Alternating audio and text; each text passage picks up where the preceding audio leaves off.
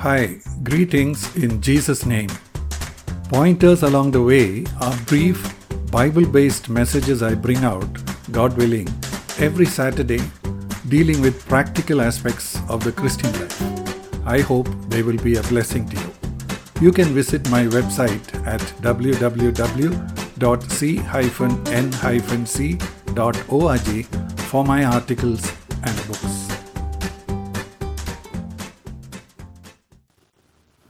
This is pointer number nine hundred thirty-three, and it's called Elephants Never Forget.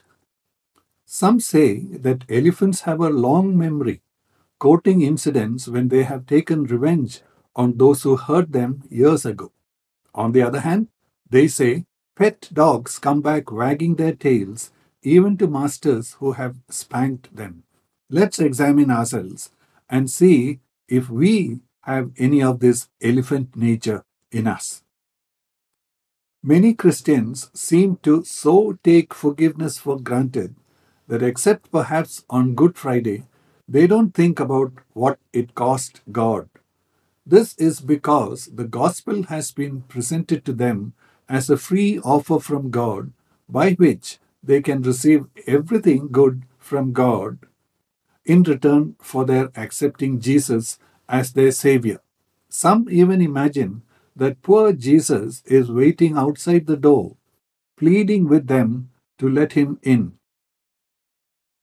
No one has pointed out to them the seriousness of every single sin they have committed, but evangelists have instead hidden the hideous picture of the everlasting torment waiting for them in hell, seeking to use pleasant and acceptable language so as not to cause any distress to their hearers. As a result, any time these people hear about sins they may have committed, they come out with their ubiquitous shield, "Judge not." Only those who realize the agony of pain and death that Jesus had to undergo in order to purchase their forgiveness can learn to truly forgive others.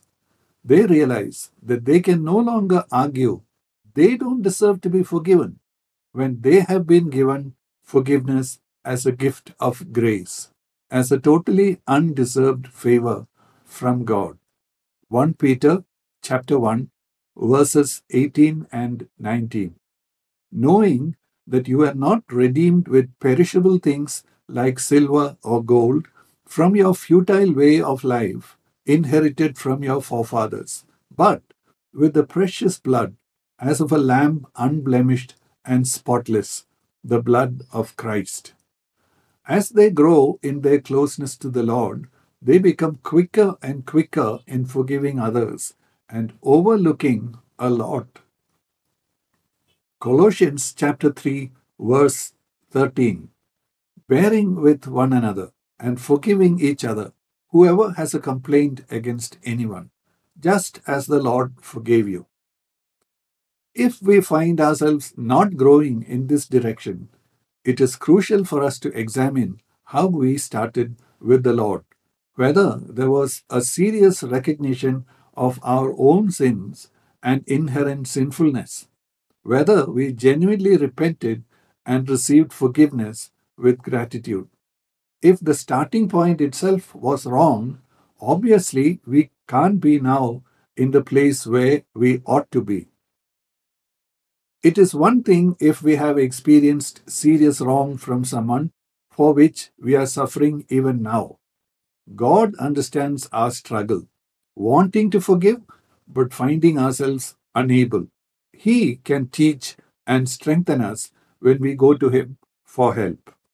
But this is very different from being unable to talk to someone for days afterwards who didn't greet me when he passed me on the other side of the road. Doesn't it occur to you that perhaps he was preoccupied with his own thoughts and didn't even see you? Of course, we cannot always forget incidents that have happened. The more we try to, the stronger we establish that in our memory. But to forgive someone is to let go and not to hold it against him afterwards.